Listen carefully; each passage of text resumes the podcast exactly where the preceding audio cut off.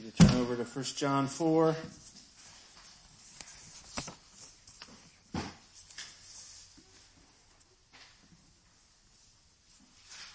First John 4, 1 through 6. Uh, let's pray as we go to God and seek His favor as we turn to His Word. Our Father, we can't stand firm on our own. Uh, we don't have the strength or the wisdom to overcome the onslaught of falsehood that is uh, always coming against us. We come to you today in the name of Christ, who is our flesh in heaven, seated at your right hand, to ask that you would work by your Spirit in this congregation to persist in the word of Christ. Help us, we pray, to listen to him as he speaks to us today through the word of his apostle John. May our faith be so bolstered and may our hearts be strengthened in the confidence that we do know the spirit of truth. Thus we know that we abide in you and you in us because of the spirit that you have given to us. In the name of Christ we ask. Amen. Amen. Let's stand for the reading of God's word. We'll read beginning in verse 19 of chapter 3 and read through verse 6 of chapter 4. By this we shall know that we are of the truth and reassure our heart before him, for whenever our heart condemns us, God is greater than our heart and he knows everything. Beloved, if our heart does not condemn us, we have confidence before God. And whatever we ask, we receive from him because we keep his commandments and do what pleases him. And this is his commandment, that we believe in the name of his son, Jesus Christ, and love one another, just as he has commanded us. Whoever keeps his commandments abides in God, and God in him. And by this we know that he abides in us, by the Spirit whom he has given us. Beloved, do not believe every spirit, but test the spirits to see whether they are from God for many false prophets have gone out into the world. By this you know the Spirit of God. Every spirit that confesses that Jesus Christ has come in the flesh is from God, and every spirit that does not confess Jesus is not from God. This is the spirit of the Antichrist, which you heard was coming and now is in the world already. Little children, you are from God and have overcome them, for he who is in you is greater than he who is in the world. They are from the world, therefore they speak from the world, and the world listens to them. We are from God. Whoever knows God listens to us. Whoever is not from God does not listen to us. By this we know the spirit of truth and the spirit of error. Amen. You may be seated.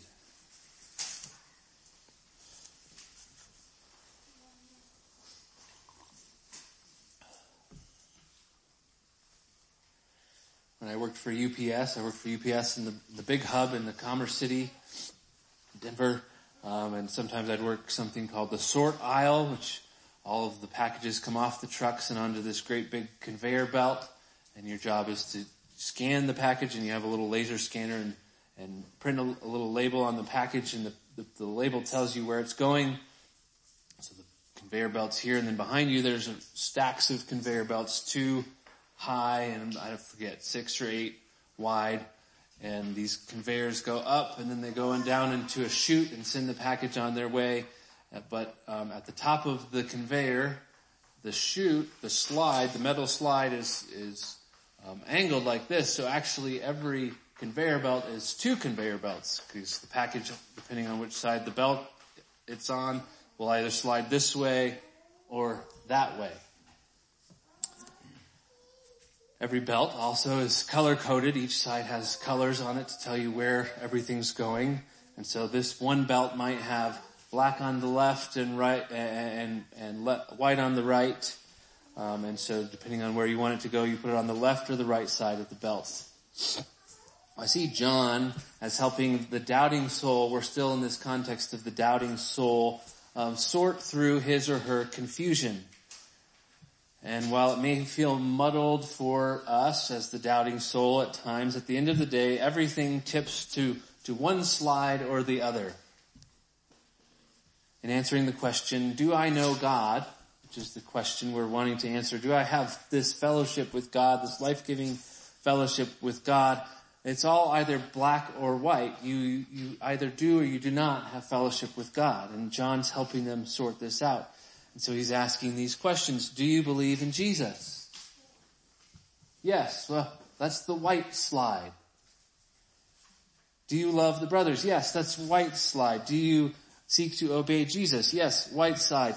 Do you have the Spirit? Yes, white side. This last one, this question about the Spirit is the one that John helps us work through today in this passage.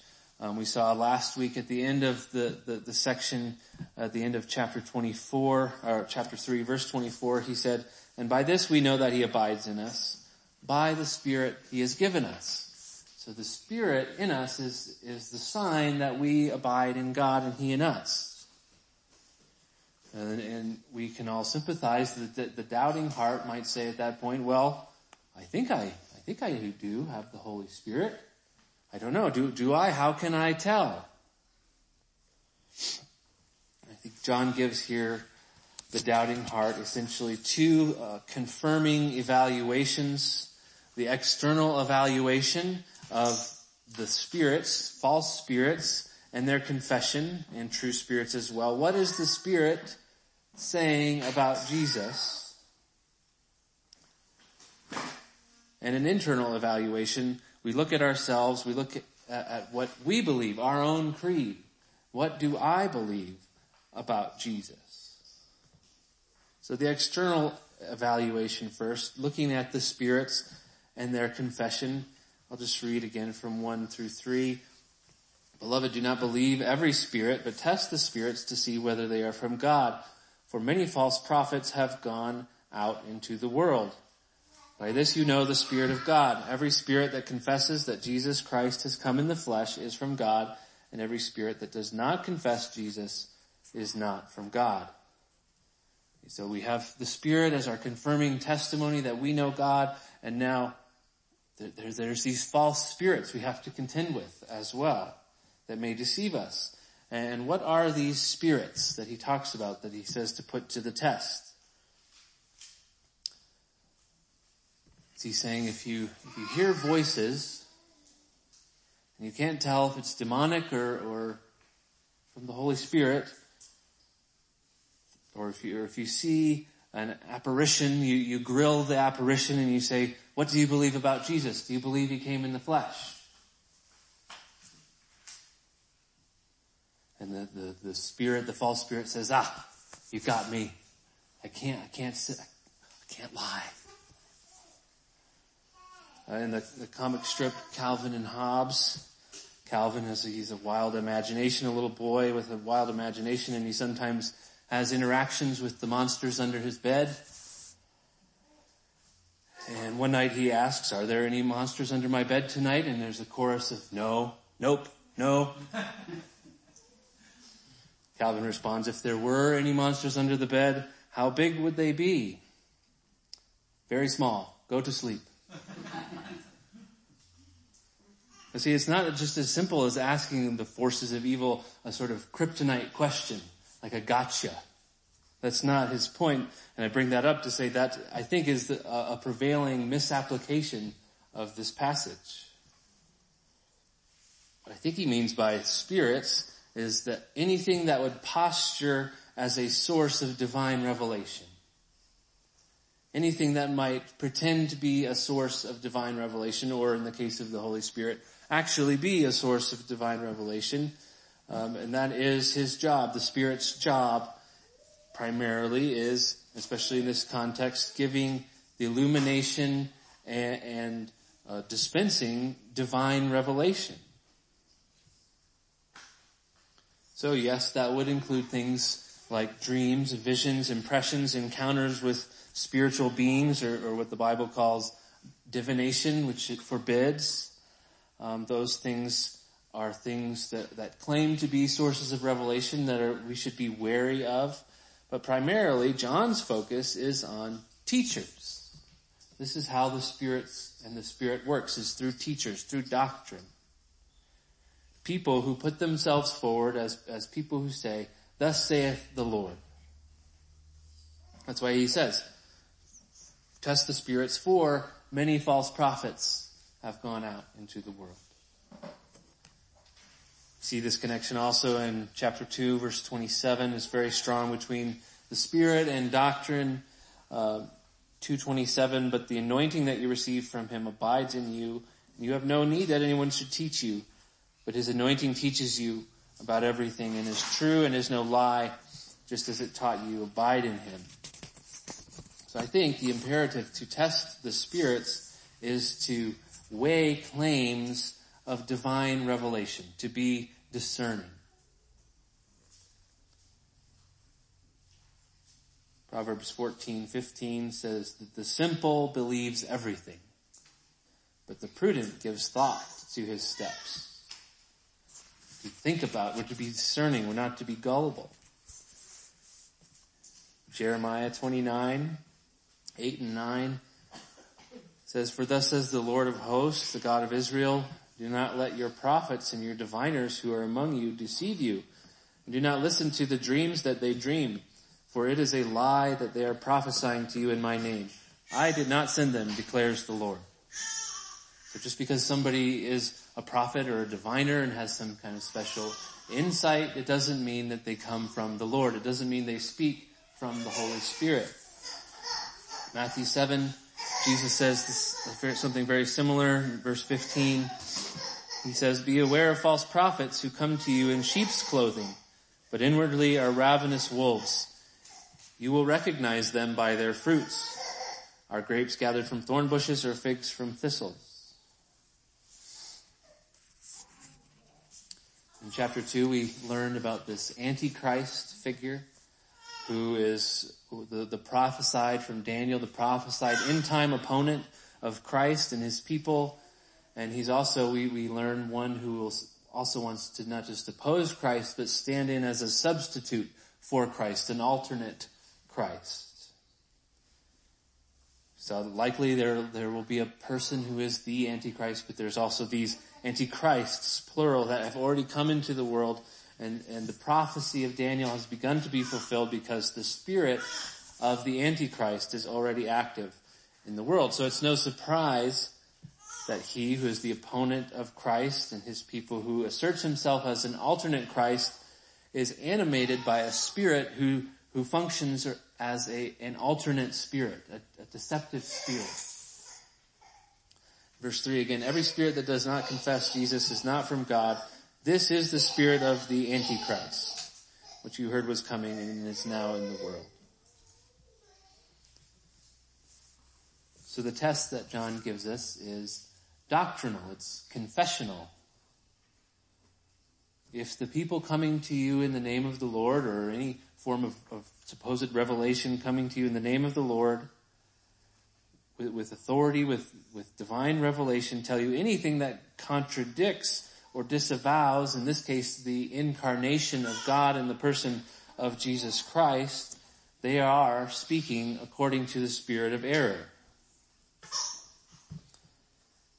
The issue at hand in John and First John was this sort of proto-Gnostic or docetic teaching that matter is evil and spirit is good and so we can't have God becoming flesh that that's anathema. So what if God were, he just took on a phantom body, a sort of apparition? That's Docetism. Um, so he's not, he didn't really come in the flesh.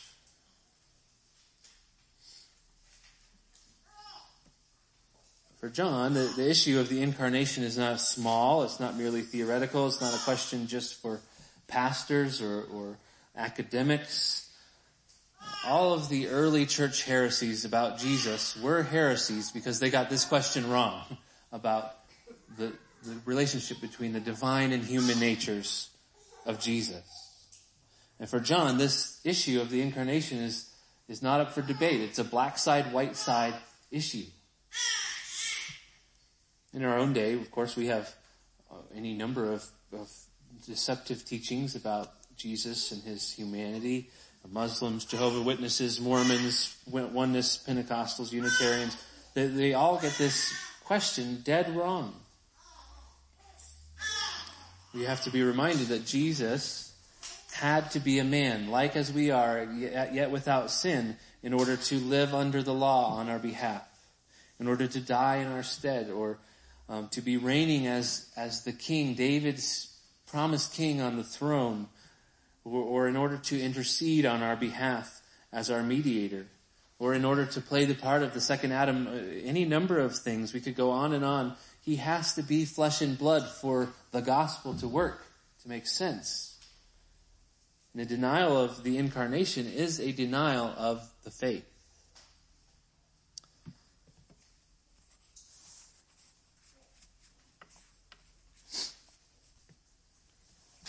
So to be a little bit anachronistic, this is kind of like the Christianity and liberalism of, of the day. It's believe it if you want, but don't call it Christian.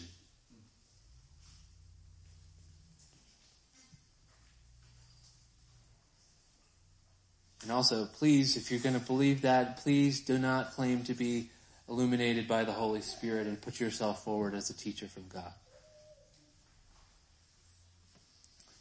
Here's what I noticed as I, I'm studying this is that interpreters tended to want to expand this in a variety of ways, this test, um, because they recognize that this can't be it. There has to be a lot more than this one test to test the spirits. There are other, a lot of other black side, white side kind of issues with which we can test, test the spirits. For example, 1 Corinthians 12, 3, Therefore I want you to understand that no one speaking in the Spirit of God ever says Jesus is accursed. No one can say Jesus is Lord except the Holy Spirit. So it's not just the uh, incarnation of Christ that serves this function, but also uh, the lordship of Christ. So we need to understand John is not intending to give an exhaustive test of how to test the spirits. Instead, we have to understand that this command is coming um, to test the spirits co- is coming in the context of reassuring the disquieted heart that we see in, in chapter 3 verse 19. To which he says the knowledge of the gift of the Holy Spirit given to us in verse 24 of chapter 3 is a soothing balm to our conscience. That's the context of testing the spirits. He's saying in effect, take confidence in the fact that you have the Spirit of God. And what further proof could you want that you have fellowship with God than that you have the Holy Spirit? But John warns, he says, don't be gullible. Not everyone who says they speak from the Spirit actually does. Be discerning. And if they deny fundamental tenets of the gospel, odds are they're not speaking from the Spirit. I think we need to take a step back and, and understand what the implications of what John is saying. I think in particular in our day, there are all kinds of ways proposed to know the presence of the Holy Spirit. It could be feeling His presence in a particular kind of way. could be certain experiences in worship, in our devotional times. That's really the Spirit. The Spirit's moving maybe signs and wonders, extraordinary gifts. But where does John point us to when he wants to talk about the verifying activity of the Holy Spirit? He points to confession, to doctrine, to the truth. It's in one sense very simple. Is it true or is it not? If it's not true, it's not from the Holy Spirit. So I think the takeaway is, especially for the condemning heart in context, seeking comfort the knowledge of the Holy Spirit is to look at your own confession. Do you believe and confess the fundamental doctrines of the biblical faith? If you do, you can take heart and be assured because th- those don't come from anywhere but the Holy Spirit, the Spirit of truth.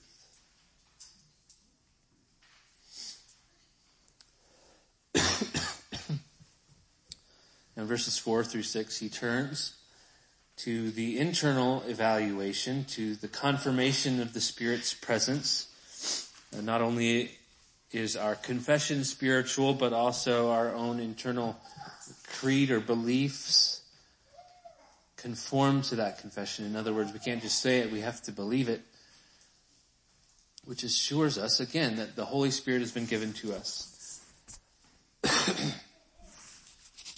John opens this section with what is by now a very familiar form of address to us, little children, reminding them of their, his view of their status in his mind is as Christians.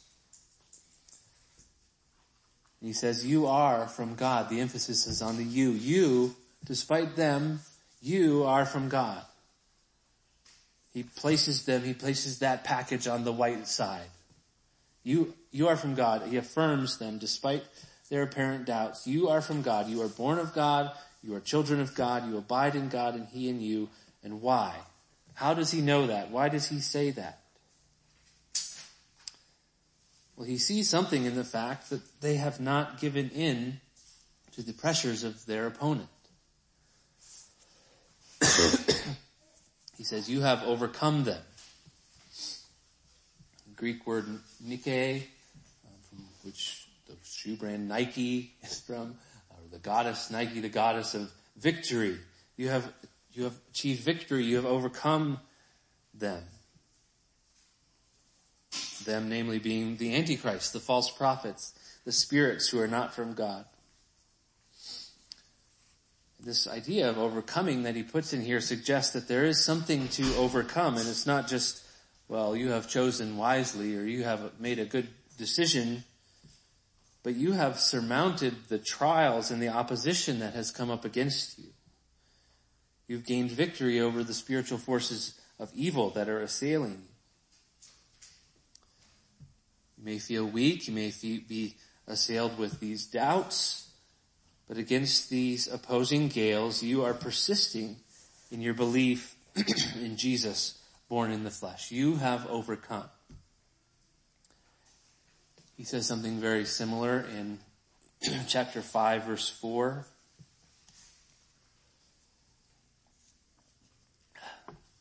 He says, for everyone who has been born of God overcomes the world. And this is the victory that has overcome the world. Our faith. Our faith has overcome the world.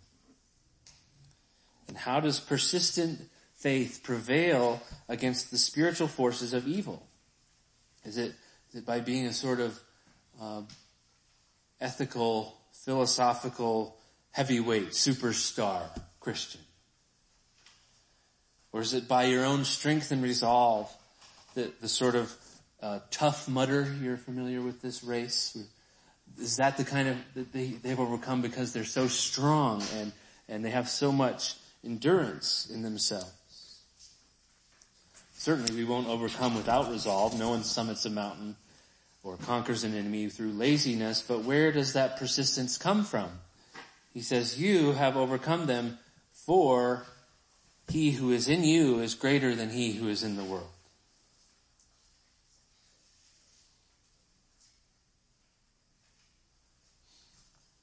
So persistence in faith to the point of victory, to overcoming these evil ones, is not the strength of a person, but the strength of God who inhabits the person.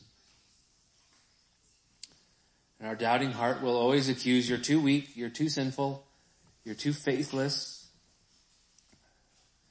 You can look at your own life, feeble or strong as your efforts may feel, and you can say, I assume I still believe. Despite it all, I still believe.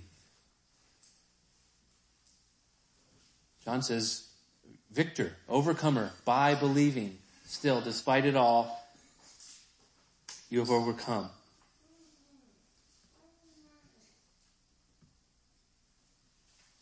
this opposition is, is very great. The spirit of the Antichrist is very strong. False teaching is not a joke. Luther spoke about it in the hymn we just sang. About, about the, our enemy. His craft and power are great and armed with cruel hate. On earth is not his equal. Think of you just to go out on the streets and say, just that last line, on earth is not his equal. Who is that talking about in that hymn? People would say God. Now he's talking about our enemy. We are not equal to him.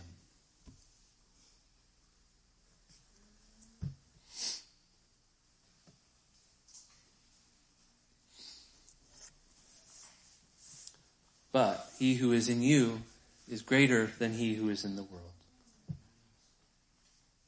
The only reason you still believe and really believe against the odds is that the Spirit of God is living, working, and sustaining the faith that is within you.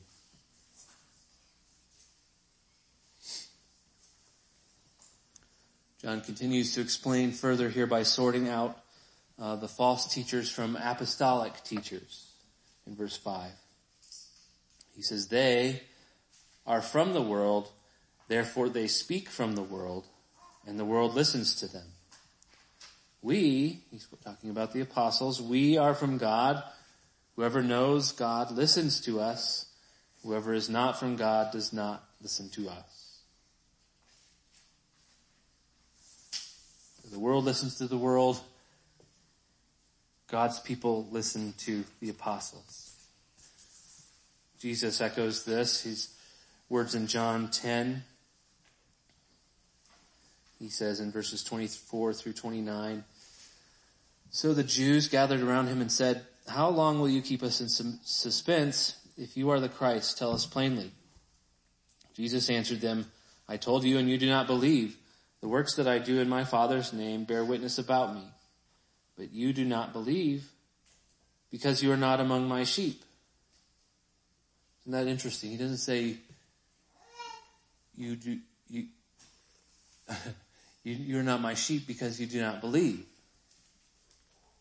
He says you do not believe because you are not my sheep. He says in verse 27, my sheep hear my voice and I know them and they follow me. I give them eternal life and they will never perish and no one will snatch them out of my hand. My father who has given them to me is greater than all and no one is able to snatch them out of my Father's hand. So the world listens to the world and only the world, and their, their ears are stopped and they cannot hear the voice of the Master. And to the, to the world, the wisdom of the world sounds so good. It's like the confirmation bias. Aha, yes, that does sound good. That, that resonates with me. That makes total sense. But to those who are of God, they hear the master's voice. They hear the shepherd's voice. And they hear it as well as he speaks to them by the power of the Holy Spirit through the apostolic witnesses that he commissioned as his mouthpieces. Um, he says in John 15, Jesus does to his disciples in verse 20, if they persecuted me, they will also per- persecute you. If they kept my word, they will also keep yours. So understanding all this together, the question John is asking in our passage is not how do we become sheep? We, we become sheep because the Father gives us to the shepherd, according to John 10. The question John is asking is how do I know I am a sheep? And the basic answer is you listen to the voice of Jesus. You listen, in the case of 1 John, to what Jesus has spoken through his apostolic messengers. Seems so simple and so obvious, and yet we see all around, even in the church, a questioning of the truthfulness and authority of the Bible as the very Word of God.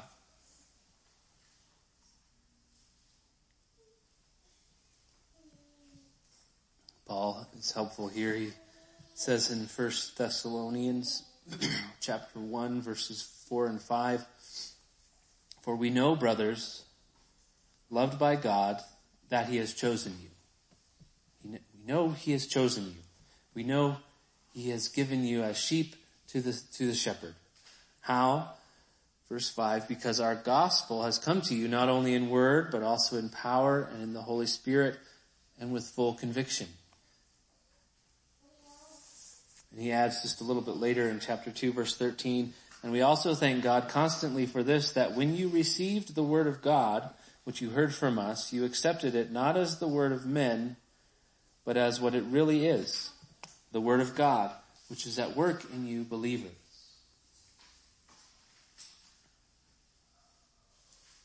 So Paul knew it about the Thessalonians. John knew it about his readers. We can know it about ourselves. He says, by this we know the spirit of truth and the spirit of answers, uh, error.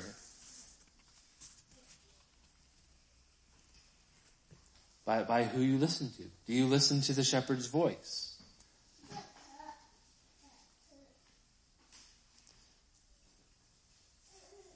The voice of Christ our shepherd can be heard in the spirit inspired voice of the apostles. In other words, we listen to the Bible.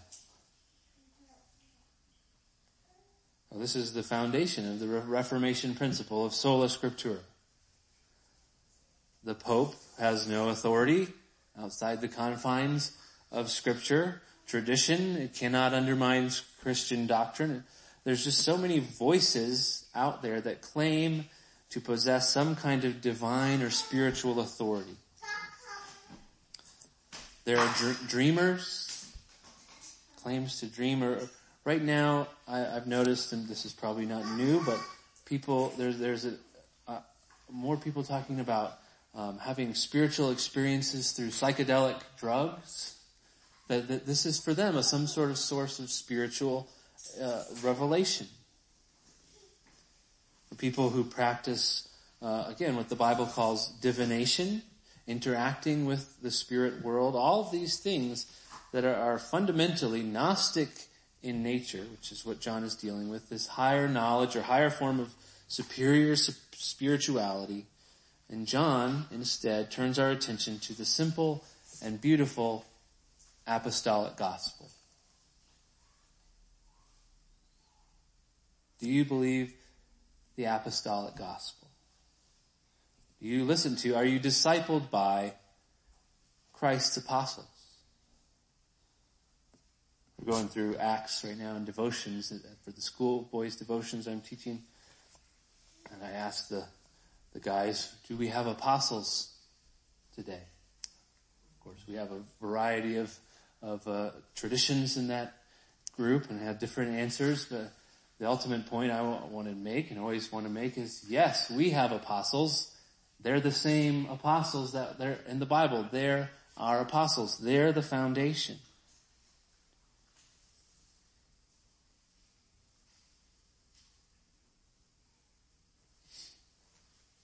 Do you listen to them? Do you hear Christ's voice in the Bible? If you do, you may be confident that you have received the gift of the Holy Spirit. That's the question in verse 24. Do you have the Holy Spirit? And does that confirm to you that you have fellowship with God? Real life-giving fellowship with God.